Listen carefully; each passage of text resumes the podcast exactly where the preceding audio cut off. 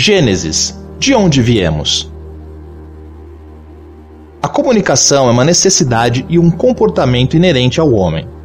Vivíamos em cavernas quando começamos a registrar a crônica do nosso cotidiano, em toda sorte de superfície material, até estarmos fazendo uso de códigos linguísticos e tecnologias de produção e compartilhamento da informação, excepcionalmente com o advento da modernidade, quando esses processos se tornaram cada vez mais intensos.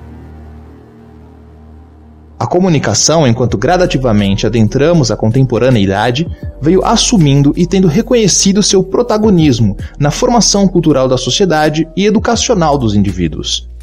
Diante da evidência dessa relação indissociável da comunicação com a educação, vimos revelar-se a demanda de estudo e atuação de um novo perfil de profissional.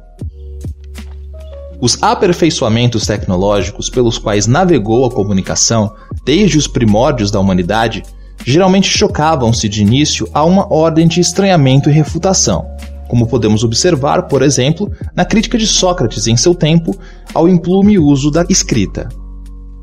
Para ele, o pensamento gravado em texto sobre o substrato material, inanimado e palpável, deixaria sua origem, aquilo que é vivo, espiritual e divino, e poderia cruzar o espaço e o tempo sem recurso de defesa. Mesmo que essa ideia se comunique conosco num forte paralelo à pseudo-intelectualidade atual, embasada nas meias verdades e informações irreferenciadas, esse pensamento pode muito bem traduzir a resistência cultural diante das inovações, sobretudo no campo da comunicação. O conflito subsegue-se da tentativa de assimilação e gradativamente da tentativa de apropriação e hierarquização do discurso foi o que ocorreu com a prensa de Gutenberg, quando a ideia de reproduzir livros em grande número soou como ameaça à hegemonia clerical sobre o arbítrio do conhecimento, mas que logo teve a tecnologia apropriada em pró da disseminação de seus direcionamentos.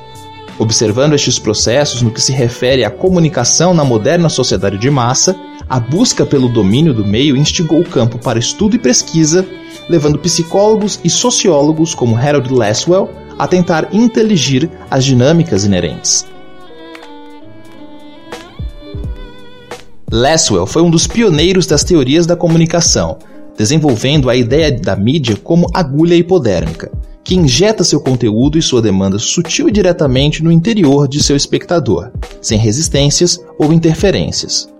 Mais tarde, o próprio Lasswell buscou rever sua teoria inicial, mas já havia um ambiente prolífero de estudo que, por um lado, buscava investigar as potencialidades da mídia de forma instrumentalista, e por outro, passou a tentar entender qual o resultado dela junto ao receptor e como este deveria se relacionar com ela.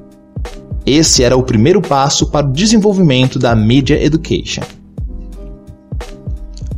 A importância da educação para a comunicação está no letramento acerca da centralidade da mídia, que se mostra capaz de criar simulacros, como afirmou o Baudrillard em 1981, de referências culturais e sociais, o que é capaz de confrontar a própria realidade.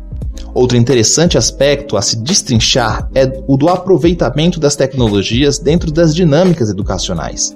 Os países chamados desenvolvidos, como Estados Unidos, Austrália e Canadá, assim como algumas nações europeias, logo perceberam a importância da Media Education na formação regular infanto-juvenil. É diante deste panorama, então, que vemos surgir no final do século XXI a educomunicação.